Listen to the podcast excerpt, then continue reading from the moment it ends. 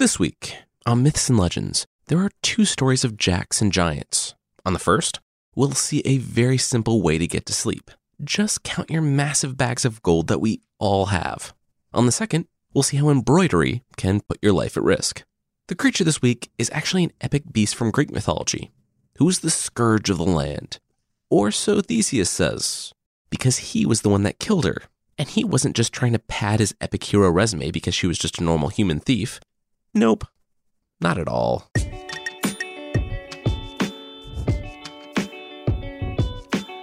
This is Myths and Legends, episode 97 Sleeping Giant.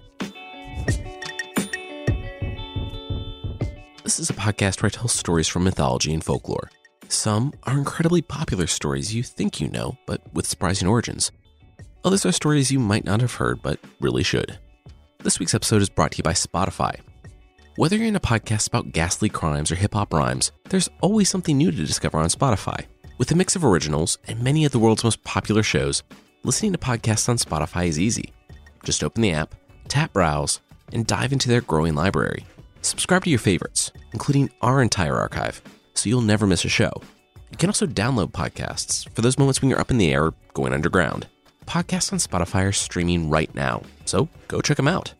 Jack and the Beanstalk and Jack the Giant Killer, while two different Jacks, both come from a similar folklore tradition of Jack stories. As we've talked about, some characters in folklore have similar names. There's Ivan in Slavic folklore, Hans in German folklore, and Jack in the US and British folklore. Those are all variations of the name John, and thus are just sort of placeholder names for a male folklore hero.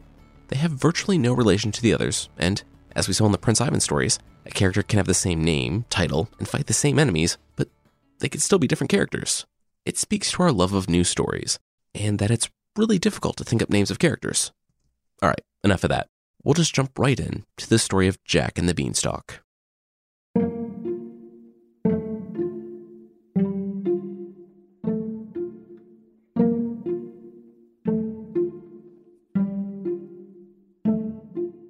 I'm to level with you. Our best milk cow for five magic beans doesn't seem like a good deal, Jack told the strange old man he had met on the road. The man shrugged. It had been worth a shot. He guessed that this kid wasn't as hopelessly stupid as he looked. It seems like a great deal, Jack blurted out to the man's surprise. Jack confirmed that if the beans didn't work, he could get a refund, right? The man asked if Jack knew his name. Jack shook his head. No. Where he lived? No. Anything about him at all? No. Oh, okay, said the man.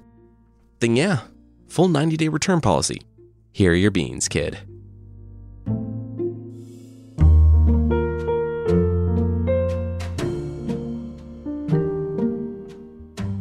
Sometimes parents just don't understand. Jack's mom didn't understand that the beans were magic. It's a scam, she said. Of course. She was always on his case about how he was fired from every job he ever had and was single handedly causing this family to descend into crushing poverty. She let him keep the beans, though, and he planted them outside his window. When he was rolling in those sweet, sweet green bean profits, he'd show her. Jack fell asleep that night, comforted by his completely unearned sense of accomplishment. The next morning, he slept late. Well, later than usual. He awoke feeling well rested, went to his window, and threw back the curtains. But it was still dark. That's funny. The stars and moon were gone too. Everything was just black. He poked his head out the window to take a look around and smashed his face on the thick beanstalk that had sprouted in front of him. Nursing a bloody nose, he put on some clothes and ran out the front door to see what was blocking his window. Wow, it was a massive beanstalk that had grown up into the clouds. It was just a couple of arm lengths wide, but it looked sturdy enough to climb. He shrugged. Climbing a magic vine to nowhere on an empty stomach and without any ropes or safety mechanisms seemed like a great way to spend the morning. Finding some handholds, Jack started to climb. Even before reaching the clouds, Jack could see that he had made a horrible mistake. Climbing, as it turned out, was really hard. Displaying that same intellectual acumen that had led to him starting the climb in the first place, Jack decided that he could go that extra few hundred feet to the clouds. There, you just pop off the beanstalk, rest on a cloud. They always look so fluffy, and then simply head back down. Fortunately, he made it. With fingers barely able to grip the plant, he found the edge of the cloud and climbed off the beanstalk, panting and bathed in sweat. It wasn't miles upon miles of cloud stretching off toward that beautiful horizon. Well, it was, but it was also a cottage and a farm and an ogre woman sitting on the porch of said farm. Jack stood, brushed himself off, and set off toward the ogre woman, who was wary of this little visitor. In typical Jack form, the boy said exactly what was on his mind. Hello there. Mind making me some breakfast? He was very hungry after all, and he had gone straight from bed to climbing a magic bean tower to the sky, and that tended to make one hungry. What are you doing? the ogre woman asked. No. Get out of here, or else you'll become breakfast. My husband, also an ogre if you're wondering, his favorite food is broiled boys on toast, which is somehow worse than it sounds, and it sounds pretty bad. Jack looked at the top of the beanstalk and the long climb down. Yeah, no, he wasn't doing that again on an empty stomach. So he begged the lady ogre for some food. He hadn't eaten since yesterday. And they were actually starving down there while he was waiting for a bean related investment to pay off. He looked squarely at the ogre. It didn't matter if he was broiled, it would be less painful than dying of hunger. The ogre wife took a step forward. That wasn't remotely true, but looking left and right and seeing that her husband was not in sight, she told the boy to come inside. She could find something.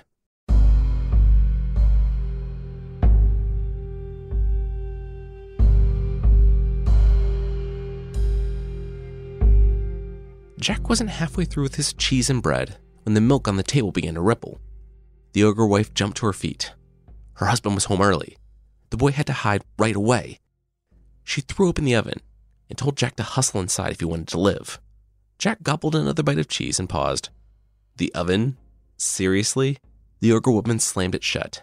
Fine, he could stay out in the open and be assured of dying if he didn't trust her.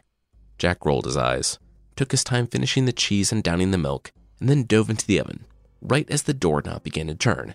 The ogre husband burst through the front door. He was in a bad mood. The supermarket was out of boys, so he'd gone to the expensive one downtown, but all they had was calves, which, yeah, he paid way too much for. But he was hungry. He tossed two dead calves on the table and asked his wife to broil them up for him for breakfast. But wait, what was that? What was what? The ogre wife asked. That smell. The ogre husband roared impatiently. The ogre wife rolled her eyes. Oh my gosh, not this again. Before the ogre husband started his poem Fee, fi, fo, fum.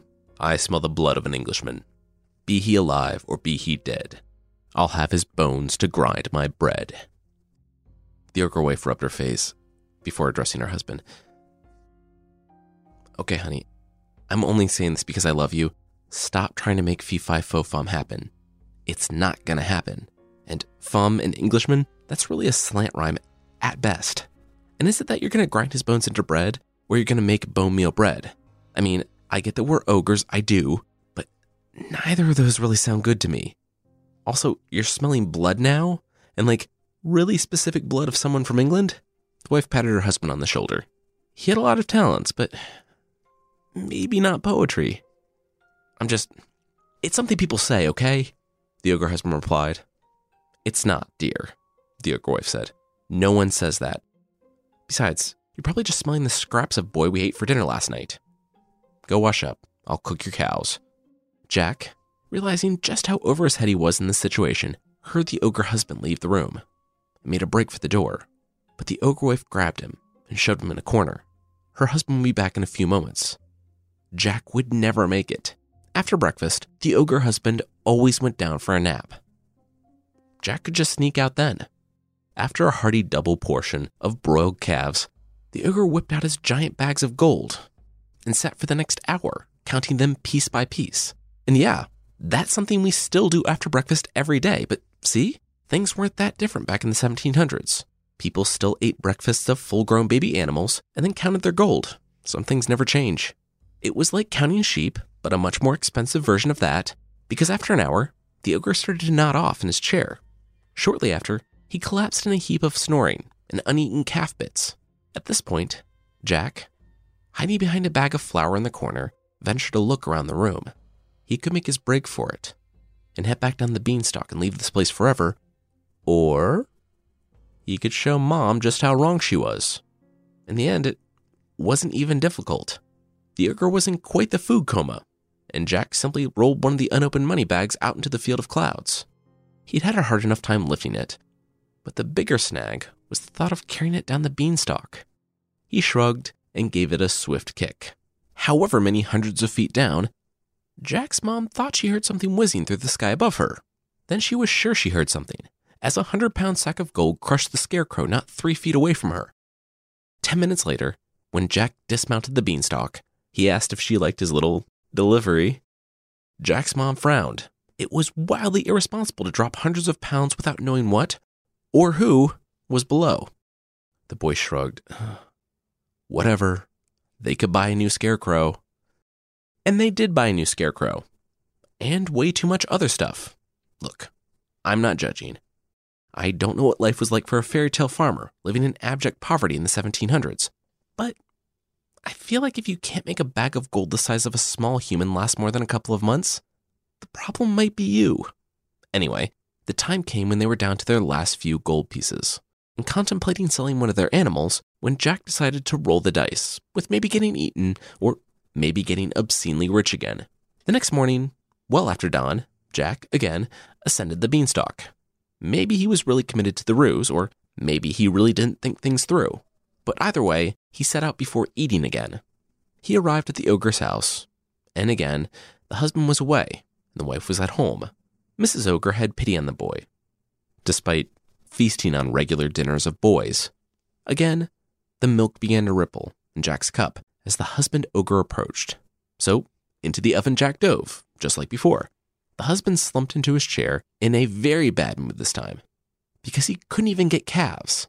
He had to settle for oxen.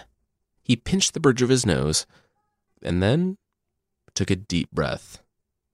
Fee, fi, fo, fum. I smell the blood of an Englishman. Be he alive or be he dead, I'll have his bones to grind my bread. Without looking up, he raised a hand and continued. And yes, before you even start workshopping my fee fi fo fum, you know who else said fee fi fo fum? I smell the blood of an Englishman, Sharon? Shakespeare. William Shakespeare. Mrs. Ogre paused. It was fee fo fum and British man, but whatever. Also, you're just smelling stuff again. Do you want me to cook up the oxen or what? He did, and again, he ignored the weirdly specific aroma of human blood and inhaled his breakfast. Immediately after, he decided to mix things up a bit. He wasn't just going to sit and count his gold. That was getting a bit old. No, instead, he asked his wife to bring him his hen that laid the golden eggs. The one that laid a golden egg any time someone said the word lay. After about five eggs, the ogre nodded off again, next to a very uncomfortable and overworked hen. The ogre wife was off in another room, when Jack slipped from the oven, snatched the exhausted hen from right next to the equally exhausted ogre husband, and took off down the beanstalk.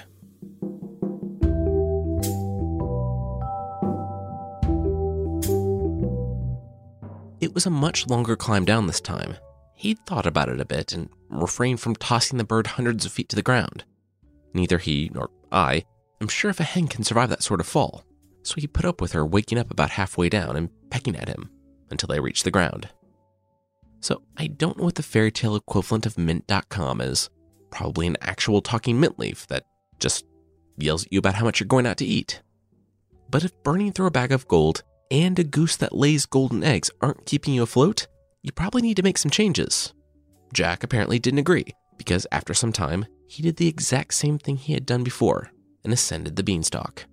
Now, I have to point out that many times the story's told, there's just the one trip up and then down the beanstalk. But really, the beanstalk in the original stays up for like months. There's this ridiculously tall beanstalk that soars into the clouds right next to the farmhouse that's growing suspiciously rich, and no one really addresses it. Anyway, for a third time, Jack climbed the beanstalk, but this time decided to not demand breakfast. It might be because he only repays the wife's kindness by robbing them, and thought that they might be getting a bit resentful about it, but regardless, he slipped into the house and hid in an empty water pail.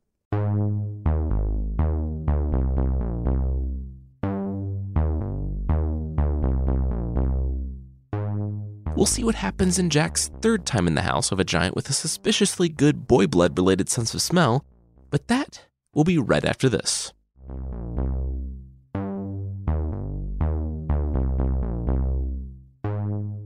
Fee fi fo fum, I smell the blood of an Englishman. Seriously, I really smell the blood of some English kid, and the last two times I smelled it, I lost my hen and a ridiculous amount of gold. I don't think those are false positives. The wife turned around. I know, seriously. You know what? Check the oven. That's where the little guy usually hides. You do nice stuff for a kid, and he just takes and takes. I'm done with it. And this is getting a little played out, to be honest, she said. The husband stormed over to the oven and threw it wide open, but it was empty. He went through all the cupboards and everything, making a mental note to follow up with his wife about the whole oven thing later, but he didn't find Jack hiding in the water pail.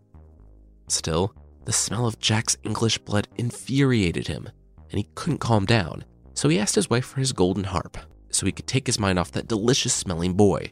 She brought out the harp. The ogre barked a very polite, Alexa, sing now. And the harp started singing, and 10 minutes later, the ogre was asleep. The harp waited until the ogre began snoring, then promptly stopped singing, pulled out her phone, and waited for the ogre to stir before she started up again. Licensing fees weren't cheap. She was quite surprised when a very sneaky, very little man jumped from the corner, took her in his arms, and started his run out the door. The difference between a talking harp and a bag of gold is that a talking harp can talk. And even though the ogre was a bit rude, it was a good gig. She only had to work for like 10 minutes a week.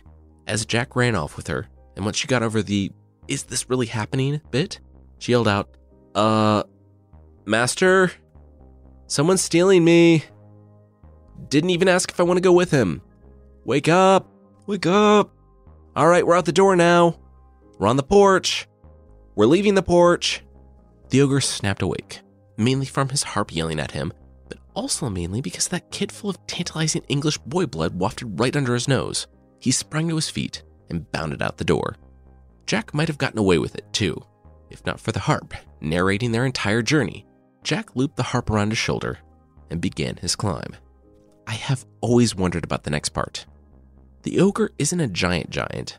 He's probably just three times the size of Jack, but he's still three times the size of Jack and can probably move a lot faster. Jack was also weighed down by a harp. Maybe the ogre took a long time finding the hole in the clouds with the beanstalk shooting out of it. I'm not sure. All I know is that Jack moved as fast as he could and glanced skyward just in time to see the ogre step onto the beanstalk above. He'd been found. The ogre would descend into their world and murder both he and his mother, unless. Mom! Mom! An axe! I need an axe! The mother heard off in the distance. I like to picture her calling back that she had talked to Jack about the yelling. She wasn't going to respond until he stopped yelling. He yelled louder that he had a magic talking harp, and an ogre was following them down the beanstalk to kill all of them, which I know is a really common excuse that we all used when we were kids, but luckily, Jack's mom looked out the window to see her son with a very angry harp sling around his shoulder and an ogre in hot pursuit. Axe, axe, axe, axe, Jack shrieked, his mom tossing him the axe as he unslung the harp from his shoulder. Jack could see the ogre was still pretty high up. Maybe, just maybe, it would work. He gave the beanstalk one hit, and it cracked and fell. As the ogre began to wobble up above, Jack couldn't help thinking that this was troublingly easy. He had been climbing this thing for weeks. Also, he should get inside. Scooping up the disgruntled harp, he followed his mom inside their house. The ogre, whose only crime was killing and eating children, felt the beanstalk give way beneath him. Jack and his mom felt the earth shudder and stared outside. The stories say the ogre fell down and broke his crown, which is just a nice, rhyming fairy tale way of saying the giant split his head open. As Jack and his mom watched the giant bleed out in their field, they knew that they were safe from the creature that they had repeatedly robbed and then baited into a situation leading to his death. The mom saw a solution to their money problems with the harp, but Jack saw so much more. He put on his best attire and lugged the harp to the city. He returned without the harp, but with his new fiancée, the princess. Jack married into the royal family and one day became king. The singing harp did an exhausting eight shows per week residency at the palace, and the giant's wife, who was essentially responsible for Jack's wealth and for keeping him safe from her husband twice, went looking for her spouse. However, with the beanstalk gone, the clouds had sealed the hole, and she had no idea he even went down into the world of the humans. She would grow old, wondering what happened to the ogre she loved. But don't feel too bad for her. I mean, she still ate like a lot of children.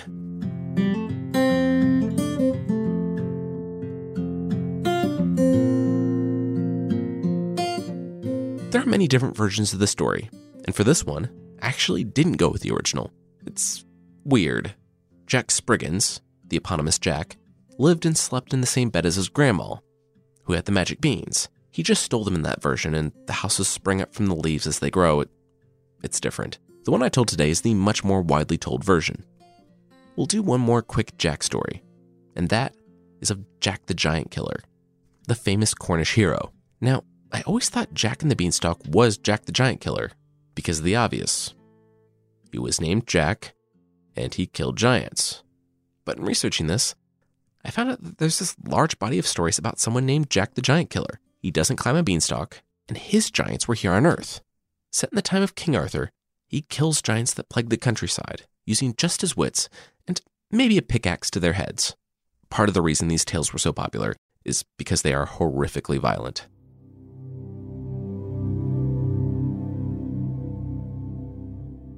Jack gasped and snapped awake. Oh my gosh, he had fallen asleep at the wheel, or reins. He screamed and reached for the reins, but found only greasy, matted hair. He looked down. That explained a lot. He wasn't on a horse at all. He was being carried by an 18 foot tall giant.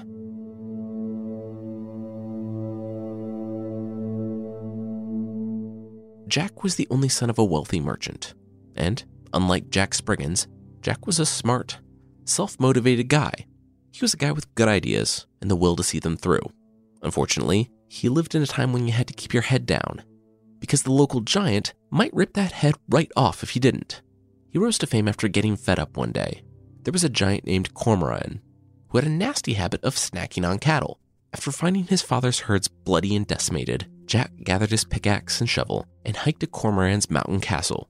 He dug through the night until morning when he began to feel a low rumble. Cormoran was awake. Jack looked at the pit right in front of him. He had so much left to do. Heck, he still needed to hide the pit in front of him. The rumble grew closer and closer.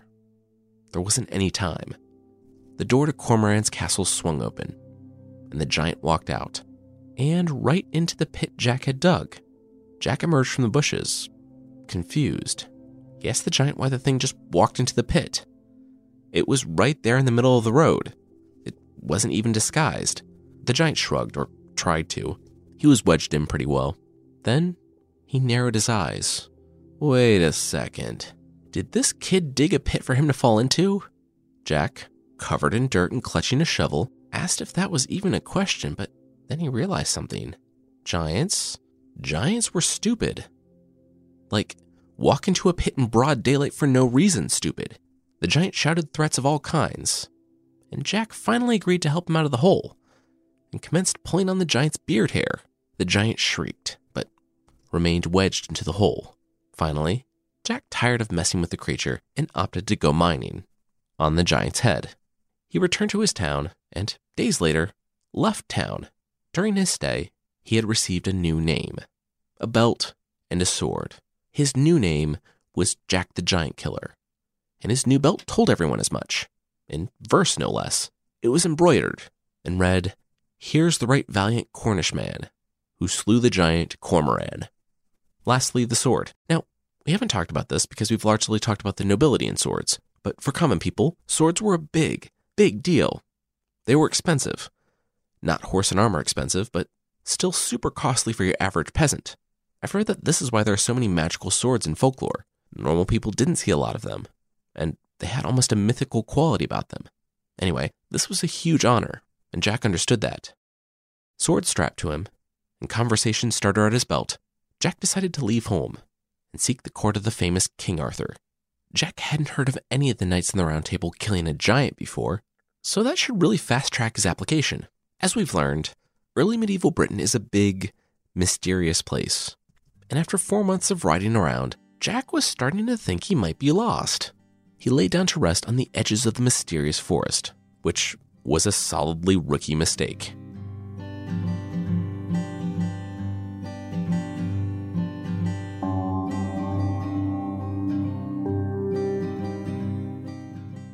He awoke to the smell of matted giant hair, smeared with grease, and the dry blood of the latest victim. Hey, Jack! It's so good that you're awake, the giant greeted. Oh, where are my manners? My name is Blunderbore, and I'll be your murderer today. Wait, how do you know my name? Jack mustered. Oh, it's on your belt.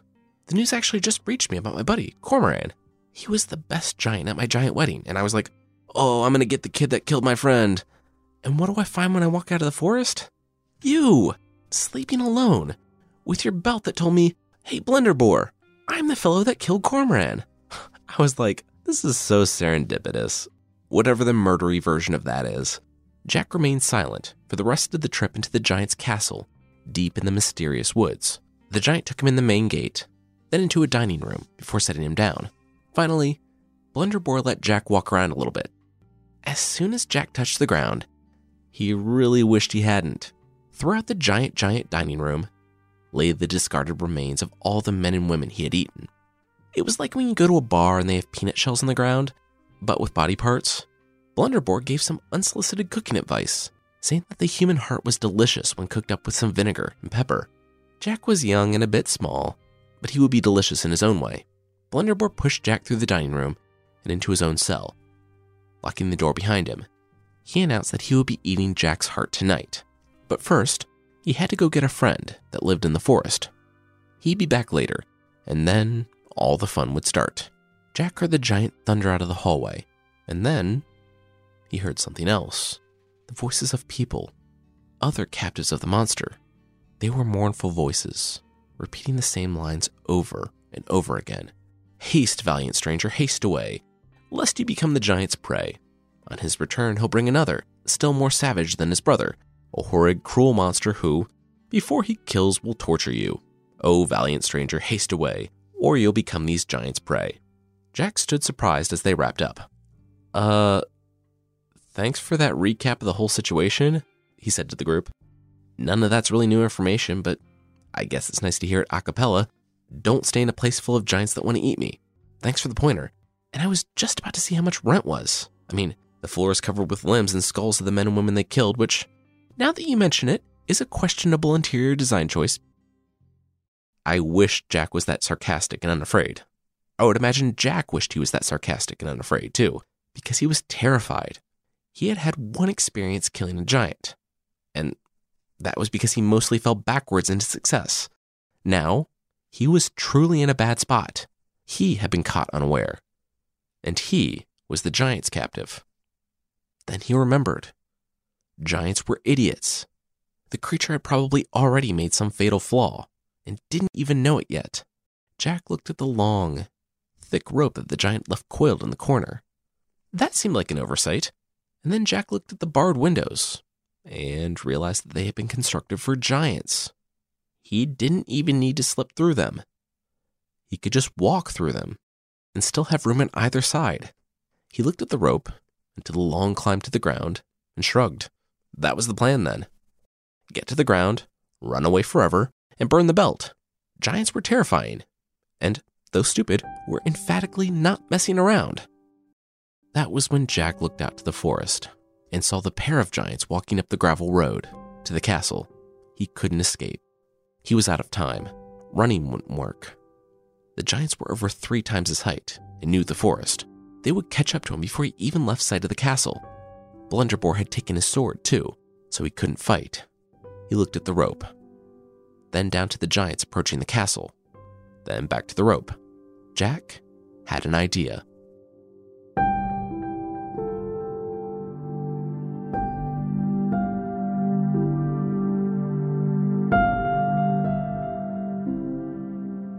It was a happy day, and it was a sad day for Blunderbore and his buddy. They missed Cormoran, but they finally had his killer, and they were going to eat that guy with pepper and vinegar. Blunderbore put his arm around his friend and said that it was what Cormoran would have wanted. Well, he would have wanted to be here eating this kid. Actually, being dead would be pretty low on his list of wants, but here they were. Blunderbore brought his buddy in close for a big old giant hug the kind that Cormoran would have liked. And if it wasn't for that, the pair might have lived. To call it a one in a million shot really doesn't do it justice. To loop one giant neck with a hastily knotted noose from three stories up would have been a feat. To loop not just two necks, but two necks at the same time? Jack should go to Vegas in like 1300 years when Vegas would be built. I don't know what Jack would have done if Blunderbore hadn't leaned in for that side hug at precisely the right moment, but he did. Jack dropped the rope, saw that it looped under both giant chins at the same time, and dove. He had looped the thick rope around the beam above his head and tied the other end around his waist. When he saw that the rope dropped where it needed to, he jumped from the window.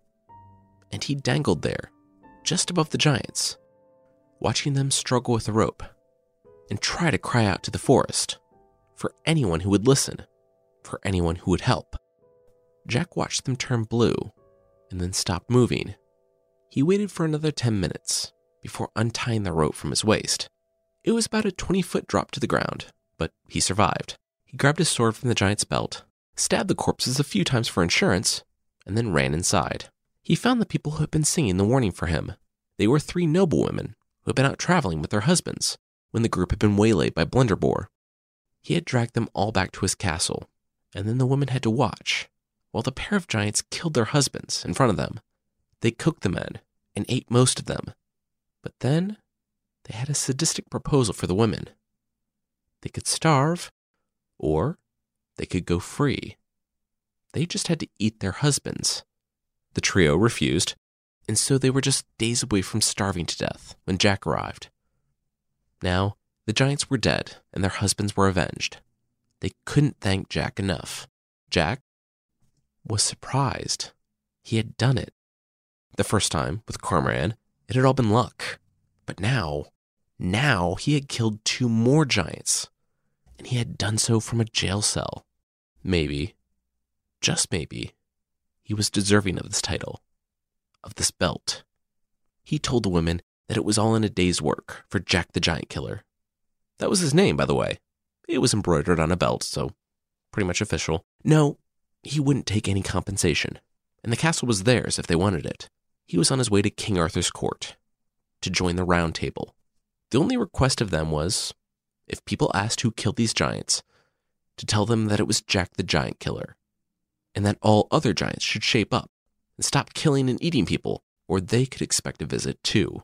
He found the horses well cared for, and the women wouldn't take no for an answer, so he rode out, once again, for King Arthur's court to claim his place in the legend.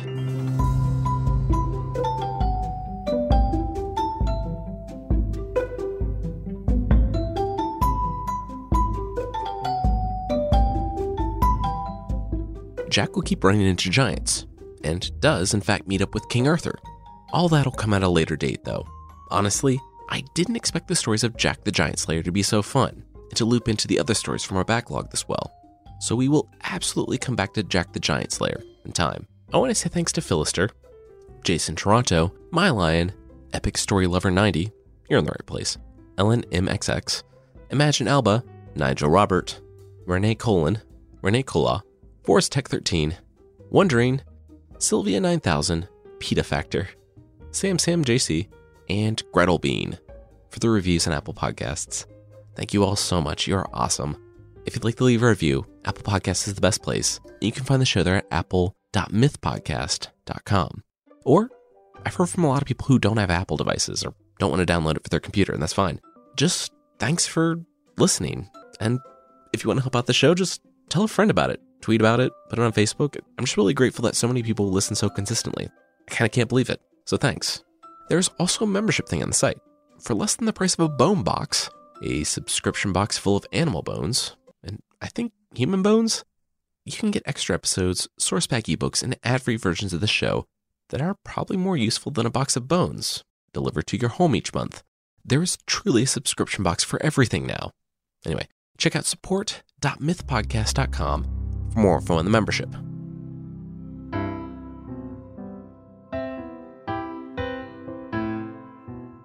The creature this week is the Crommyonian sow from Greek mythology. She's a giant pig. Maybe. The ancient Greek world was a great time and a terrible time for you if you happen to be a giant pig. It was great because, for a while there, you could do whatever you wanted. Feel like a nap? Awesome, go for it.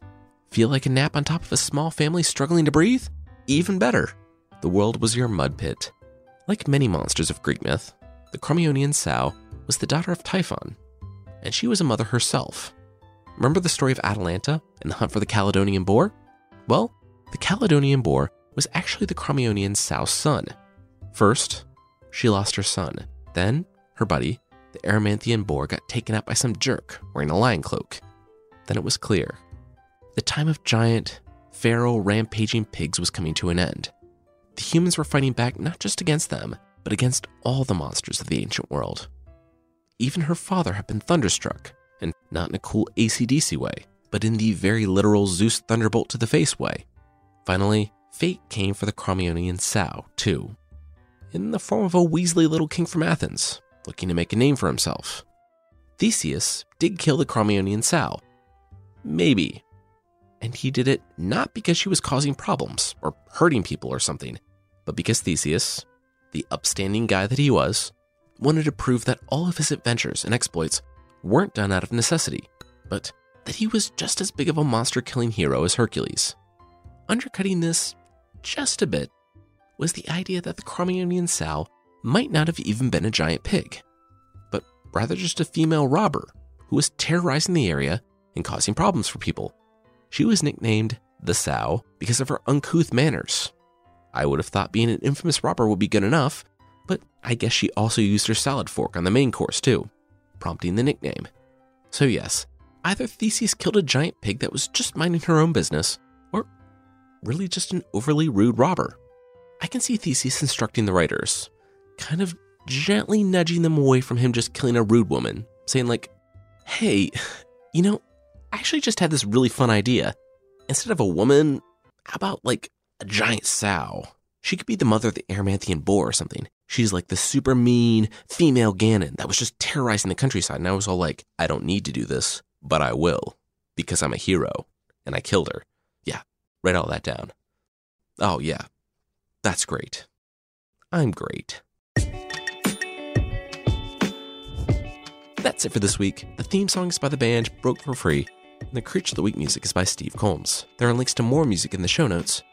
And today's episode was written by me, Jason Weiser, and produced by Carissa Weiser.